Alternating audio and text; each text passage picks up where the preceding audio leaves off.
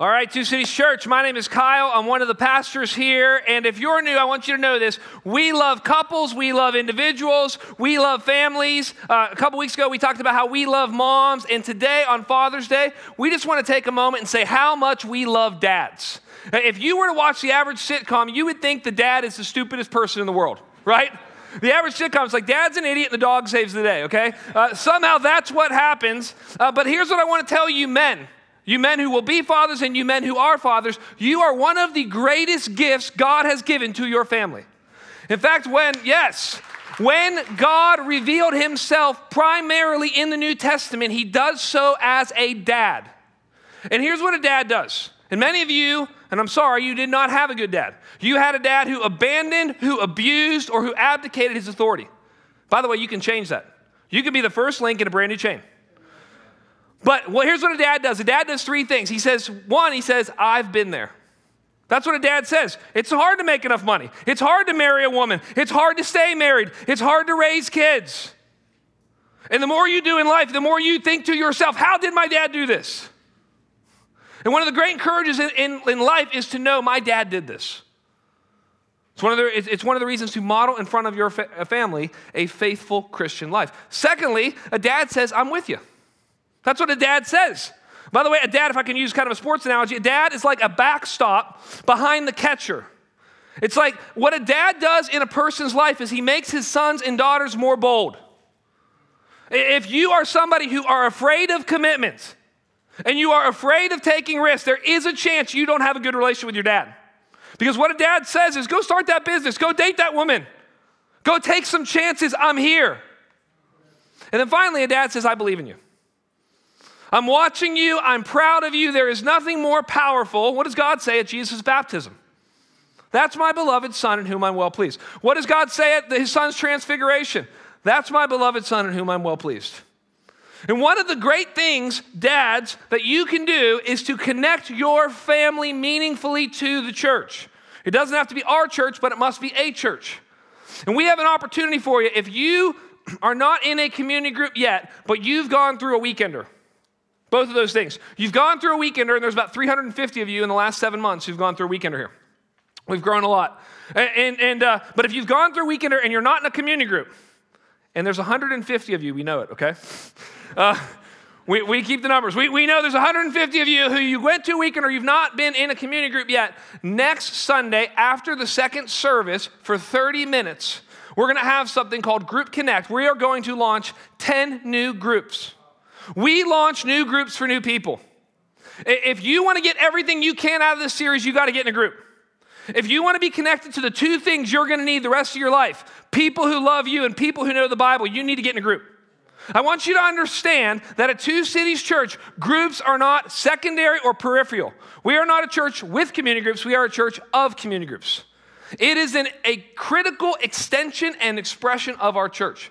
So if you come next week after this service, the second service, you're not saying, I'm committed to be in this group forever. You're saying, I want to take my next step to get more deeply connected to God's people and God's mission. Let's pray.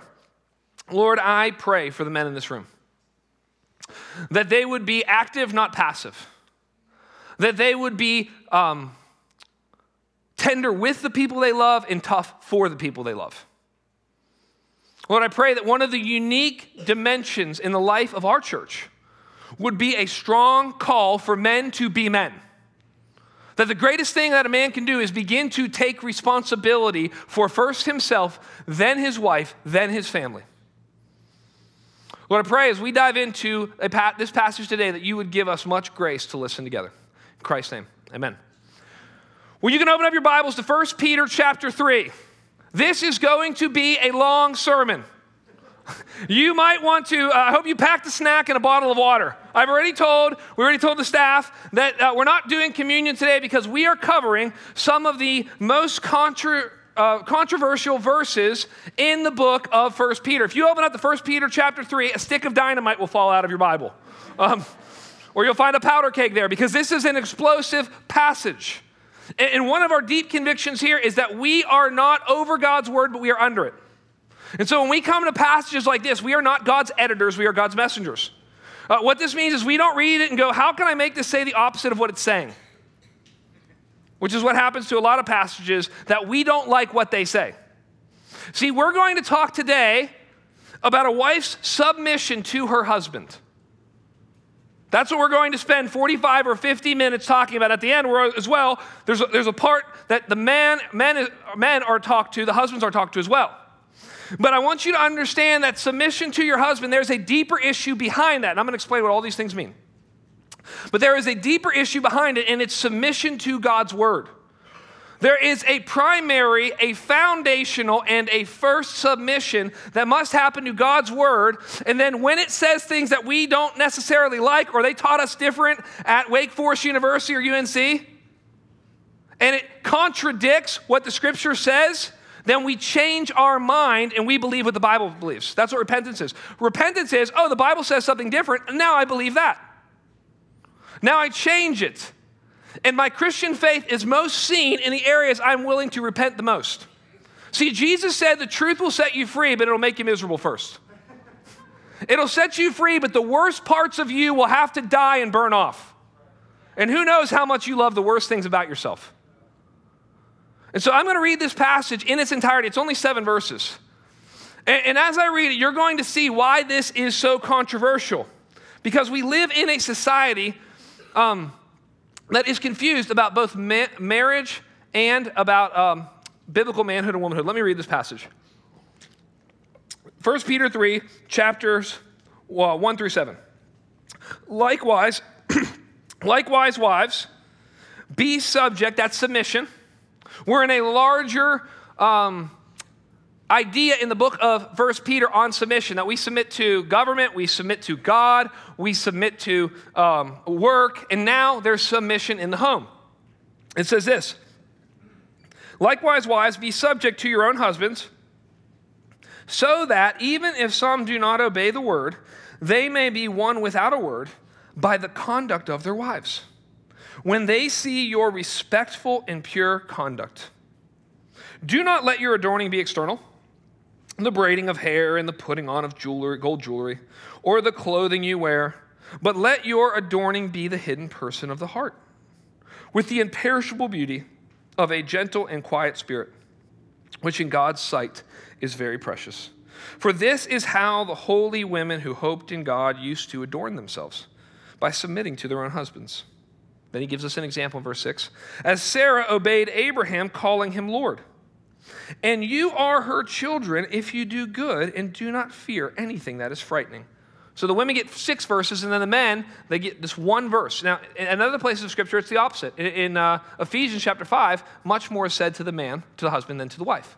But in this situation, more is said to the wife. Verse 7 Likewise, husbands, live with your wives in an understanding way Literally means according to knowledge. Showing honor to the woman as the weaker vessel. We're going to talk about what that means. That's why this will be a long sermon, okay? Since they are heirs with you. Now that's awesome. Do you see that? There's, there's both the equality and the difference of man and woman. That they are fellow heirs. There's nothing that could be said higher. You're both sons and daughters of God who will inherit everything God has for you. But then it says, since they are heirs with you of the grace of life, and then a warning to men, a warning to husbands, a warning to fathers. If you don't live according to the way God calls you to live, I don't listen to your prayers. He says this, so that your prayers may not be hindered. So I've got to say a lot today. There's, there's several, here's what makes this sermon slash passage difficult on several levels. Um, it talks about two things our culture is very confused about. I'm going to try to kind of intro both. It talks about marriage, and it talks about gender and sex and roles and responsibilities and manhood and womanhood and masculinity and femininity and male and female. And both of these are in the same passage. See, our culture is very confused. The world, in its wisdom, does not know God. And so, what we're seeing is a culture that's very confused about marriage. The culture today views marriage as a contract, but it's really a covenant. A contract is uh, let's make sure I get everything I want out of this. And if I don't, and if I'm not satisfied, I'm breaking this contract. That's what a contract is. That's how the world views marriage. Marriage is actually a covenant. A covenant says something very different. I'm only getting out of this by death. And I exist to serve you and to do the parts of the covenant and the vows I take, my job is to live those out. That's covenantal thinking, not contractual thinking. The quintessential example of contractual thinking is the prenuptial agreement, which says, let's get our divorce figured out before we get our marriage figured out. Secondly, we, we marriage, divorce is growing in our culture, especially what are called gray divorces. That's divorces with people with gray hair. What happens is when you are sexless roommates raising kids, when you are sexless roommates raising kids for 25, 30 years, and you begin to live two separate lives. By the way, one of the newest trends in housing is to build two separate master bedrooms. Let's live two separate lives, and then when our kids go to college, oh, yeah, it makes sense for us, and we have enough money, it makes sense for us no longer to be together. This is the obvious conclusion of living two separate lives, which is one of the reasons why marriage and oneness must be pursued. Uh, another way is, is, so on the, on the, on the, uh, the older adults, they're getting divorced actually more. The younger adults are delaying it. So on one end, there's divorce, on the other end, there's delay. What, what happened is marriage used to be the very beginning of adulthood. It's like, I'm going to get married, and then we'll buy a house, and then we'll have our careers, and then we'll have our kids, and then we'll do our hobbies. And what happens today? It's the exact opposite. Marriage is kind of the final thing that I might do after I've done everything else I would like to do as an adult. After I've been educated, after I've traveled the world, after I've discovered my inner self, after I've done all my hobbies then I might get married. And then there are many substitutes that people are saying, oh, this, this is as good as marriage, and it's not. Cohabitation is not as good as marriage. You cannot practice marriage. You can't practice being one flesh. See, what marriage is, is it's one man, one lifetime, uh, one flesh. It's one last name, it's one bank account, it's one bed, it's one family, it's one vision for your life. It's like that's what marriage is. So that's marriage. Then there's biblical manhood and womanhood. And we live in a society that is the obvious becomes profound because we live in a culture that's so confused about manhood and womanhood. See, see, the first thing God tells us after we're created in God's image is that we're male and female. There's three things that are said in the beginning of the Bible that are essential to understand yourself, no matter you're Christian or not a Christian. That one is that you're made in God's image. Well, what does the world say? No, you're an accident. That's the exact opposite of what the Bible says. The Bible says you're a unique design, and, and the world says, no, your time, matter, and chance somehow made you. Uh, the Bible says you're male and female. It's binary, biological, and biblical. And they say, no, no, no, no. Gender is fluid and it's how I feel. And then they say your body and your soul. In other words, there's an invisible, eternal part of you that will live forever. And it says, no, no, you're just a body. So there are so many lies about this that have to be talked about before we can even get to this text. Like, um, th- there are three lies I can think of right now. One is that um, gen- genders are the exact same. We're not the exact same. Now, we are more the same than different, but we are not the exact same. We are saved the same way. We're both in God's image. We have the same mission. We have the same spiritual gifts. Um, but our differences are distinct and forever. You will be male and female in heaven forever. It is a deep part of who you are. Another, another lie is that um, one is superior to another. This is a more commonly believed today. Uh, either that there's radical feminism or there's chauvinism. And we have to say, no, women are not better than men. Nope, men are not better than women. Both are equally made in God's image, both are equally fallen. And another is, oh, this is all just socially constructed. It's all nurture, it's no nature. And so you have to have all of that kind of in mind as we approach a text that talks about the way that husbands and wives should relate to themselves, to each other. And it's going to take work for a marriage to work. It's going to take work for a marriage to work. And I want, you, I want to tell you four things about submission today. Four things that arise directly out of this passage about submission. And the first is that a wife's submission is missional. A wife's submission is missional. Look at verse 1. Likewise, wives be subject. And I'm going to talk about what submission is in a second. Be subject to your own husbands. And then there's a big so that. When God asks you to do something hard, He tells you why. He's like, I know this is going to be difficult, so I'm going to tell you it's not to be blind, it's not to be meaningless, it's not to be purposeless. There is a great purpose in submitting to your husband. And he says, What's going to happen? Look at this. Likewise, be subject to your own husbands, so that, here's the great hope. Because what happened in this situation was two unbelievers got married, and then God saved one of them. And the woman became a Christian, and she goes, What do I do now? And he says, I want you to tell, I want you to tell your husband about Christ, and then I want you to preach wordless sermons with your life. After you've given them the word, you live the word. So he says this likewise, wives, be subject to your own husbands, so that even if some do not obey the word, they may be won without a word by the conduct of their wives. He's saying that, and I've actually seen this. There is, there is a woman in our church who came to Christ at least a decade before her husband. God, they, were, they married each other, they were both unbelievers. And, uh, and some things happened in this woman's life, and she came to Christ dramatically, instantly powerfully. And she talk, told her husband about it. He didn't want anything to do with it. And it was a decade of her husband seeing her life changed by Christ that ended up leading her husband to come to Christ. I know this couple. There, there's, there's multiple purposes in submission being missional. The second, and this is the only time we're jumping out of this passage, I, I want to show you Titus chapter 2, verses 4 and 5. This is interesting. There is a missional aspect to the individual you're submitting to. If you're submitting at work, if you're submitting at government, if you're submitting in the home, it's missional. But then there is the watching world. I want you to see verse 4. And so train the young women, train the young women. Now, let's read this and see if, if young women are trained to do these things today. Train the young women to love their husbands and children, and to be self controlled, pure, working at home, kind, and submissive to their own husbands. And then he gives you a reason that that the word of God may not be reviled. See, what happens is the world is watching marriages. And when they see a woman who will not submit to her husband, here's what they say Ha ha! You're just like everybody else. You only believe the Bible when it's comfortable. You don't really believe this. Because when it gets hard and when it confronts you and when it does the opposite of culture, you don't budge. See, what, what happens is, when, and men have too, but this is, that's a different sermon, but women have been lied to so much in our culture.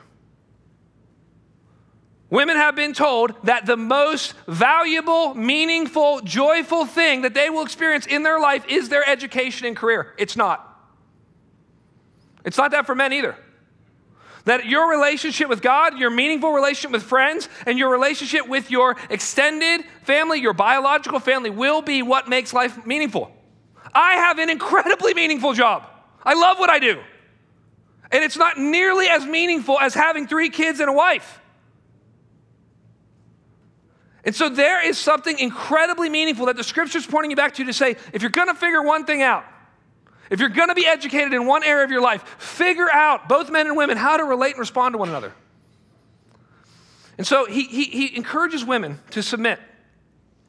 But let me, let me take a moment and tell you what submission is not. I need to just take some time. There's so many caveats in here. And by the way, because I can't get into everything, I'm going to recommend two resources. Uh, one is God, Marriage, and Family by Andreas Kostenberg. If you want to buy this book, a great book that talks about, well, God, marriage, and family. Okay, if you've got a minute. Um, and then the second book is Biblical Manhood and Womanhood. They're both really thick. They're both really good. Because um, I can't give, I can't say everything about everything. I can't deal with your super duper unique situation that may exist. But, but these are helpful books that, that would help you with it. So here's what submission is not. Submission, first of all, it's not talking to single women. It, it, in every instance, it says submit to your own husbands. So, how does this affect single women? Single women, do not date a man you do not respect. If you don't admire him, if you don't look up to him, if you don't say, I could follow you somewhere, don't date him. And please don't say things like, he has potential and no one understands him. We understand him. He's a fool, okay? See, there are too many men who are looking for a woman with a job, a house, and very little discernment, okay? And they want to take advantage of that. They want a second mom. And so it's not that we submit to all men. It's, it's not talking to single women. Uh, it's saying to the married women that they only submit to their husbands. It's saying that we only submit in the context of the home. This is not um, dealing with business. This is not dealing with government at the time. Um, this is not dealing with the church. It will deal with the church in chapter 5. Um, all of this takes place in the, con- in the context of a loving relationship. I don't know if you saw this, but years ago, Candace Cameron Bure. she's the, one of the girls in Fuller House and Full House. Uh, she was on some, she wrote some book and she was on some new, uh, some interview, mainstream media interview. And she said on this interview, she dared to say out loud, I love to submit to my husband and follow his leadership. And the mainstream media had a seizure and a hissy fit at the exact same time because they could not handle an intelligent, beautiful, articulate, successful woman speaking like that. So it's, it's not about your competency. See, when we lose a sense of calling from God, all we have left is competency. All we have left is who's better. Now, look, my wife is better than me at many things. Okay, most things. Okay, everything. But I'm still called to lead, and we'll talk about that as we get there. Um, and it's never, submission is never forced but freely given. Submission is never blind but intelligent. You don't submit if asked to sin. So, what is submission? Um, I, have heard it talked about a couple different ways. Uh, a, a, soft way that I disagree with and think is unbiblical and unhelpful is, is people will say, oh, here's what submission is. When me and my wife disagree, and that happens every once in a while, I have to cast the tie breaking vote. And that would, might be part of what it means to lead and part of what it means to submit. By the way, it's usually only submission when you disagree, right? Um, but submission is something deeper. It's the perspective and posture of a woman's heart toward her husband. It's, it's, here's, here's a longer definition submission is the joyful posture of the heart and a disposition of respect and admiration that you have toward your husband. That's what submission is. And, and again, when these things are preached, everyone gets angry. But when they're lived, it's so beautiful. When preached, it's attacked. When lived, it's attractive. So I want you to see, and this was is such a genius way that God, through Peter, appeals to submission. He says, A wife's submission is beautiful. I want you to see this. Look at me at verse 3.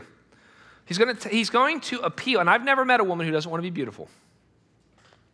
I've never met a woman who wouldn't like to be more beautiful than she currently is. And what's going to be so interesting, you're going to see this arise right out of the text, is, is Peter, the Holy Spirit, through Peter, is going to appeal to a woman's desire to be beautiful as a reason to submit. Let me show you. Verse 3 Do not let your adorning be external. And he doesn't mean, um, when he says that, he doesn't mean uh, don't care at all about how you look. He doesn't mean stop wearing makeup, put your jammies on, and go on the Eatos diet. You know, Cheetos, Tostitos, Doritos. That's not what he means. Just give up. You know, no, that's not what he means. Um, he can't mean that uh, for a couple reasons. One, you know, the Bible talks about external beauty. You don't want to be more spiritual than God. So the Bible talk, you know, uh, talks about how beautiful Rachel was in the Old Testament. It talks about how beautiful Sarah was in old age. The book of Song of Solomon, in large part, is language about the beauty in, uh, of both man and woman. So he says this Do not let your adorning be external. And then he gives three things the braiding of hair, and the putting on of jewelry, or the clothing you wear.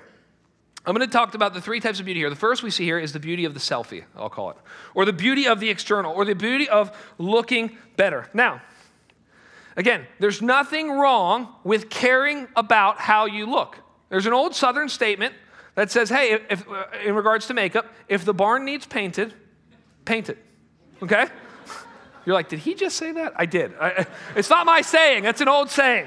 But the whole idea is if you need to take care of yourself, that's okay. And I'm trying to, it's like, okay, a sermon on submission where I'm also talking about how women look. Yikes. You know, that's how I feel right now. Um, but it's what comes up. So here's what this means. Um, it, this is the nicest way I can say it. An unkept wife can be a great discouragement to her husband. In the same way that an unkept husband can be a great discouragement to his wife. Like, you know, you men, it's like some of you, like, you want her to get the salad, you want to get the cheeseburger and fries all the time, right? It's like some of you men, your plan is uh, get a pair of sweatpants with an elastic band and see how things work out. It's like that's not a plan for health. We, we have to, as men, take care of ourselves as well. You're one of the greatest gifts to your spouse. Most men, if they would brush their teeth if they would keep their facial hair clean, if they would trim their nails, and all the women said amen, right? Uh, if they would do those things and, and, potentially put on some cologne and take care of themselves, it would be a great blessing to the wife. So, so the danger is what it really means is don't let your, um, your beauty be mostly or just merely external. But secondly, it says, look at verse 4, but let your adorning, adorning literally means to, to make something pretty, to make something beautiful. Let your adorning be the hidden person of the heart. So, this is the beauty of the soul. There's the beauty of the selfie, how you physically look, and then there's the beauty of the soul. There's the beauty of looking better, and there's the beauty of licking, or uh, not licking. no, living better. I got to preach this four times. Here we go. Um, let your adorning be the hidden person, hidden person. So this is great. What God's saying is you are more than a body, not less. You are more than a body, not less. What is so dangerous is, and the scripture talks about this, is women who are beautiful externally and ugly internally. The Proverbs use graphic illustrations. They're like, it's like a pig with a gold uh, ring in its snout. In other words, it's something small and beautiful, but there's a lot of ugly all around it. And sometimes women can get away with murder because they're good looking. I know things we're not supposed to talk about in church, but um, so it's like, so it's saying, here's what I want you to do. I want you to work on the hidden person of the heart. That's your character. Character is who you are across time. Your character is determined by your choices. That's what it's talking about here. It says this the hidden person of the heart with the imperishable beauty. So there's two types of beauty perishable and imperishable. This is why the beauty industry in America depends on one thing youth. This is why last year's models are currently unemployed. Because if the standard is beauty, you need youth, youth, youth, youth, youth, youth, youth. So he's saying this there's an imperishable beauty. What happens in your life is your soul and your body go in opposite directions over life if you're a Christian. Your soul says, I love Christ more. I feel more alive. I feel even more forgiven. The cross is bigger in my life. I hate sin more. I love Christ more. But your body is falling apart. The book of Ecclesiastes, in large part, is about the body falling apart. Paul says, outwardly we are perishing, but inwardly we are being renewed. And then he says this here's, here's what to focus on. he says, here's what makes a woman beautiful on the inside a gentle and quiet spirit. Now, what does that mean? Gentle, I wish they would have translated it literally. It's the word meek. Now, meek means strength under control. Isn't that a beautiful thing? It's, it, it, these women are not weak. It's going to say in a minute in verse 5 and 6, it says, they look to the future and they don't fear anything. They're like, I'm not afraid about my kids. I'm not afraid about the future. The future is bright to me. I laugh at the future. That's the Proverbs 31 woman. And so it says, the imperishable beauty of a gentle. So gentle means meek. It means it, literally, the, the, most literal way to talk about it would be um, I have a sword and I don't need to use it. That's the language of meekness. And quiet. Quiet doesn't mean mime for Christ, okay? That doesn't mean that you never say anything. Quiet has to do with a peace and trust and hope toward God in the midst of everything that's going on in your life.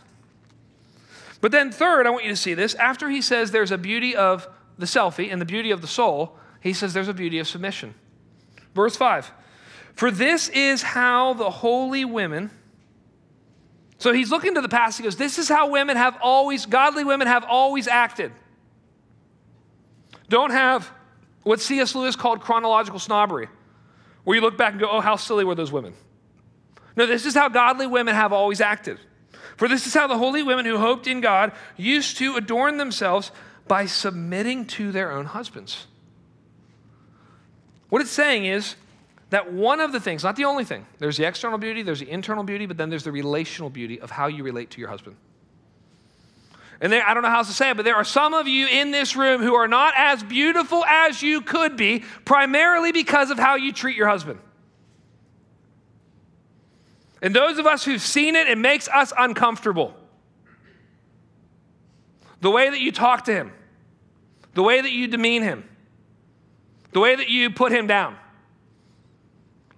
In the same way, what he's saying is uh, oh, there's nothing more amazing than a woman who takes care of herself on the outside works on herself on the inside, and then you realizes the unique way she can be beautiful and how she relates and responds, her posture and her perspective toward her husband. Which leads me to the third thing that submission is very practical. Submission is practical. Look at verse 6. As Sarah obeyed Abraham. Now, why mention Sarah? Because Sarah, like you, is not perfect. If he was going to go after the best woman in the Old Testament, he would have chosen Ruth. He purposely chooses a woman who made mistakes and sinned. Because it's not about perfection but progress. It's not about perfection but direction. So he says this As Sarah obeyed Abraham, calling him Lord, and you are her children if you do good and do not fear anything that is frightening. So, what, what is it talking about here? Don't get caught up too much on that phrase, calling him Lord. Basically, that was a term of respect and endearment back then. It was just, here, here's the big idea here. The number one way that your submission, if you care about this, and I think you should biblically, if you care about this, the number one way your submission will be shown is in how you talk to and talk about your husband. That's what it's saying. Uh, it starts in the heart, but the first place we're going to see it, it starts in your attitude, it starts in your mind, but the first place we're going to see it is how you talk publicly about your husband. And let me just encourage you your words are incredibly powerful toward your husband. If you want your husband to be respectable, start respecting him. You could speak incredible life into your husband. I remember we were about to plant this church. This is like, you know, and at the time it was, our whole launch team was me and my wife and our two kids at the time, you know, and our two kids aren't Christians, so I'm like, I don't know how this is going to work out yet, okay? Because uh, they were really young. And so it's like, you know, this is what it was. And I remember telling my wife, we're going to do Winston-Salem. We landed on that and Summit Network, and we're going to plant this church. And I remember my wife saying to me, I think if you plant this church, people will come and people will follow you and it will grow. And I said, oh, okay. I'm still living off that compliment. You know what I'm saying? It's like, you know, there's just there's just something powerful. So that's to say it positively. There is something so powerful about a, a, a woman's, a wife's word to encourage her husband to do something. But let me just tell you a couple things to be warned about. And I'm going to try to say this as nicely as I can because uh, you deal with women differently than you deal with men. But here's what I want to say to you, wives. Do not talk about your husband's faults and failures and flaws in front of other people. Very disrespectful. The wife, what you're doing when you do that is you go, look at my idiot husband. Isn't he so stupid? Let me tell you another stupid thing he did. It's like, guess what? You're the stupid person who married him. I guess if you married him, you're the kind of person who marries a stupid person. See, one of the number one rules in marriage is you do not want your spouse to lose because then you live with a loser. It's like you don't want, it's like I won. It's like, no, you didn't, because now you live with a loser. That's not going to be helpful. And so I think there's many wives who they mean well, but it's like it's the holidays and it's funny and listen to this incredibly stupid thing my husband did. Another thing I'd say is don't try to be his mother, his coach, or his critic all the time. Whenever, and this, work, this works for both, this works for men and women. Whenever you need to correct your husband or correct your wife, it should always be done privately. It should be done no more than once a day. And you should have a commendation sandwich where you say something nice, then the correction, then something else nice. That really is. I heard a guy who's been counseling for 40 years, he said that. He said, no more than one correction a day. It needs to be done in private. And then it need, that works with friendships, that works with anything. It's like we can't handle. It's like, look, we know our shortcomings. We know how we need to grow. We need just one, maybe one a day. And I know that's going to be it. You're going to say, I love you. You're a great husband. You know, you're the best husband. uh, but could you, could you please unload the dishwasher? Because you're the best husband. I mean, something like that, you know? I mean, because I love you. Um, and so it's like that, that's kind of the idea there. Also, it would be, you know, if you can encourage instead of condemn, if you can cultivate instead of complain. In other words, you know, in other words, instead of saying, you know, you never do devotions in our house, and, and you know, I'm just tired of you just not, not leading spiritually. It's like that, that's not going to lead the best response, you know. The, the, in the flesh, you guys would go, well, there's a couple things I want to tell you about, you know. Um, But, but if you say it in a way, you know, I would love it if you would lead our family spiritually. I see you as the spiritual leader in our family, and I would love you to step up and just lead us. You know, I think, I think there's the deepest part of every man says, Yes, I would like to do that. If you say, you know, instead of saying, you know, we never go on date nights, you never take me out on a date, I would love to spend more time with you. And I want you to lead in that. Would you creatively think about how we could spend more time together? I know we're on a limited budget or whatever. So it, it's all about, it begins with, and, and here's the thing if you begin to uh, talk to your husband that way, it'll change how you view your husband. And it will actually change how he views himself. Which leads to the fourth and final point. A wife's submission should be honored by her husband's sacrificial leadership. A wife's submission should be honored by her husband's sacrificial leadership. Verse 7 is all for the men. And, and the main theme in the Bible, even before we get to verse 7, the main theme in the Bible for men is that you are the head of your home. You don't get together with your wife and vote on it, God voted on it. You are the head. You're either a good head or a bad head. You're either a good leader or a bad leader. You can't say I'm not leading. You can only say I'm leading terribly. You can't say I'm, I'm not the head. You can say I'm a terrible head. And what men need to do is they need to take responsibility for everything that happens in the home. It may not be your fault, but it is now your responsibility. This is why in the garden, God says, I'm going to talk to Adam about Adam's sin. I'm going to talk to Eve about Eve's sin. I'm going to talk to the serpent about the serpent's sin. And then I'm going to go back and talk to Adam about Eve's sin. And he's going to bear primary responsibility. So, this is a short verse for men, but it is packed with truth. So, let's unpack it together with our, the time we have left. Here's what he says Likewise, husbands, live with your wives in an understanding way. Live with means you actually have to live with her, you have to know her, you have to spend time with her and talk to her. Some of your women are like, preach, you know, tell them. Uh, the average American married couple speaks to themselves face to face for four minutes a day. And you go, well, how can that be? Well, maybe you've never been married with kids and lots of responsibility. It's very, very hard. You have two people, they've got lots of kids, and they've got maybe they're both working. Maybe one has to get up early, maybe one has to stay up late. Maybe they're just very, very busy in life. Maybe their kids are also playing sports and have activities. Maybe they also like to watch Netflix, but they watch different shows. It's like you'd be surprised. You have to work hard to have face to face communication. And the best marriage therapists say if you don't have at least 90 minutes a week, your narratives won't be synced. So that's roughly about 15 minutes a day at least. Or at least it's a significant date night or something. You have to sync your lives together.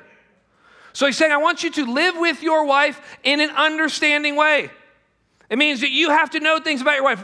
Husbands, do you know your wife's love language? You're saying yes, and she's saying no. Okay, probably. Um, husbands, do you know what your wife means when she says nothing's wrong? Because it doesn't mean nothing's wrong, okay? Well, you have to know your wife, because then he's going to say this. He's going to say, showing them honor. This is amazing. He appeals to a woman's desire for beauty and a man's desire for honor. He speaks to each differently. He says, showing honor to the woman as the weaker vessel. And he says two things simultaneously the weaker vessel, so there is a difference, since they are heirs with you of the grace of life. So you're both heirs, but the weaker vessel. Now, let me talk about that for a minute. Um, it says weaker vessel, not weak vessel. In other words, we're both weak. It's talking about the wife, it's saying she's a weaker vessel. Well, there's two ways that a woman is a weaker vessel. And they're very, they're biblical, but they're practical. Um, they, they, they show up psychologically and sociologically. This is the truth. Two ways. Number one, a woman is weaker physically. A man is three times stronger than a woman with his upper body and twice as strong as her with his lower body. Now, I know there's a few of you out there who CrossFit and can beat me up. Fair enough, okay? Fair enough. Fair enough. Um, but, but generally speaking, a man is more physically strong than his wife, so he should use that strength to serve. He should use that strength to protect and promote and provide. Um, but secondly, a woman is weaker emotionally. Now, what does that mean?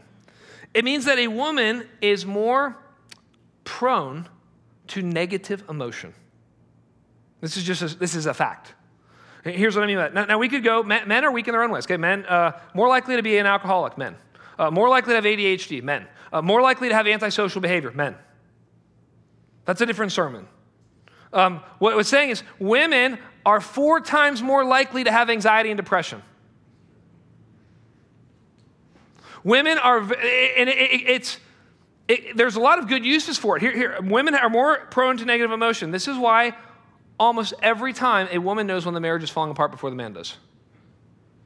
Every time there's a couple in my office, I'm like, I, I say to them, I say, okay, so on a scale of one to 10, rate your marriage. And the man's like, well, seven, maybe eight, you know? And like, wife's like, two, we're dying. It's like, uh, I'm going with her, okay?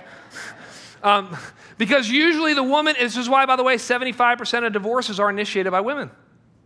Maybe you didn't know that. And so, what it's saying is a woman is more sensitive emotionally and more sensitive physically. All it's saying is, in some ways, it's saying she's more valuable, so handle her with care. That's what it's saying. And then it says, live with your wives in an understanding way. And then here's the main thing it says, showing honor. Showing honor. What you want to be is you want to be an honorable man worth following. You need to hear this, men. Your wives will not easily and automatically respect you. What are you doing to be an honorable, respectable man? You have to lead yourself first. You need to know God says to every man what God said to Adam in the garden Where are you? Where are you? And then here's another question Where are you going? Before you connect your life to a woman and God forbid children, do you have any idea where you're going in life? And he's saying, I want you to honor, let me give you a few practical places you can honor her.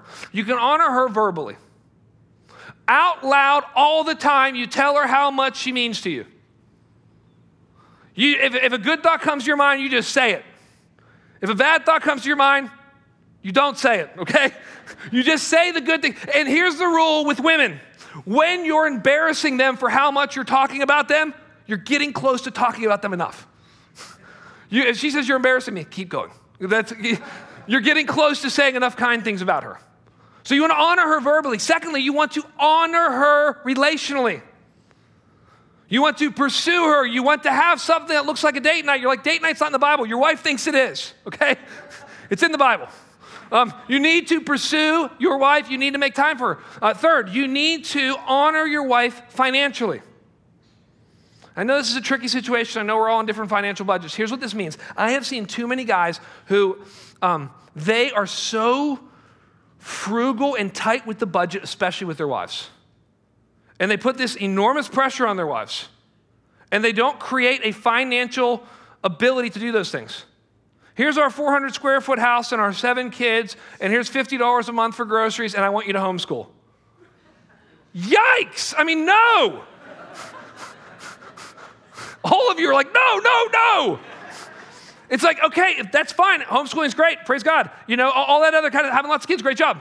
Um, but you want to create a financial environment. I'm not saying you have to make a lot of money. You have to create a financial environment where your wife thrives, and you got to quit trying to control her. I know these guys, and they're jerks. Where are you getting your hair cut? Can't you get it cut somewhere else for $10 cheaper? I saw you went to Starbucks, you got a $5 drink. You know there's $3 drinks there. It's like, stop that kind of stuff. It's like if someone's going to sacrifice on the budget, you are. And so I just, you know, it's just foolish. That's not servant hearted, that's not sacrificial. Finally, you have to honor your wife organizationally. Do you have a schedule that works? Do you have a budget that works? Do you have a house that works? Do you have an environment in which your wife and kids can flourish? That is ultimately your responsibility. You're going to have to figure it out. And let me just say this Many of you, and this is fine, I don't have time to get in all this, but many of you, you're double income, no kids. And then kids are gonna come into the picture. And men, you need to figure that out now. Whatever, wherever you're gonna land on it, you need to figure it out now so it's not the extra pressure at eight months of pregnancy. You're gonna have to figure out how your finances are gonna work, how your jobs are gonna work, how your kids are gonna work. That's your responsibility. You, here's what it means to be a man. You say let's. The leader in the home says let's more. Let's read, let's pray, let's walk, let's go out. Let's talk about the kids. Let's think about another home. Let's go on vacation. Because here's what God says if you don't do that. I want you to see what the final thing he says. He says something more difficult and tougher to the men than he says at all to the women. He says this since they are heirs with you of the grace of life, so that your prayers may not be hindered. Here's the final thing God says God says, and I can't think of a more serious thing for God to say. God says, if you don't love my daughters and live with them in an understanding way and serve them and lead them and sacrifice for them, you're on your own. And some of you, you've been, I've been praying and I wonder why my business is failing. Maybe you need to go love your wife. The problem is, some of you have been on your own for so long you don't even know it. And I'm going to pray in a few minutes, and I want you to grab your wife's hand as the first sign of repentance. I'm going to be different. And wives, for you to grab your husband's hand and say, That's it, I'm going to learn how to submit. I'm going to trust you that you're going to learn how to lead, and I'm going to, I'm going to do the best that I can, and I'm going to learn how to follow you. And I'm going to start changing the way I think about you. I'm going to start changing the way I talk about you. And I know this isn't easy, guys, but this is the very heart of the gospel. See, what did Jesus Christ do? He submitted to God the Father. Submission is as old as God. He submitted to God and he said, I am going to, I'm going to obey what you, God made the plan of salvation. God the Father said, This is the plan of salvation. And Jesus Christ said, I'm going to submit to it. And the Holy Spirit submits to Jesus Christ. And See, what Jesus Christ did is he lived with his wife in an understanding way, the church. He said, I know she can't die for her own sins. I know that she needs someone to go live a perfect life, and so I'm going to do it. Men, if you've ever struggled and said, Well, I have a very difficult wife to love, Jesus has a more difficult wife to love. There is nobody more difficult than the church. There is nobody more adulterous than the church. There is nobody more rebellious than the church. And yet, Jesus Christ loves his bride even when his bride was crucifying him. That's the power of the gospel. And that's where you need to go. Wives, you need to go to Christ and say, He submitted, I can submit. Men, you need to go and say, Jesus Christ honored his bride, I can honor my bride. Because here's the truth we talk about mission in our city, we talk about making a difference. But if wives don't submit to their husbands, and husbands don't sacrifice, serve, and honor their wives, how are we ever going to reach this city and model the gospel before it? Let's pray. Lord, I just pray for the men and women to be encouraged. It's a hard word, but an encouraging word because we don't ever want to take the grace of God out of this situation, Lord. And I pray for any marriage in this room that feels like it's really on the rocks. None of us are where we should be, none of us are where we could be. Lord, I pray for the men to step up, to be respectable, honorable men worth following, where a wife would say, I would, there would be nothing more I'd love than for you to lead me, and I'd love to follow you. Lord, I pray for women that there would just be an aroma, a gentle and quiet spirit in our church, where we have strong women who are fearless about the future, but they love to follow the leadership of their husband. Lord, we pray that, that children would be raised in that type of home. And that, that the world, starting with our neighbors, would begin to see that, and that would give us an opportunity to tell them about the hope that's in us. We pray this in your name. Amen.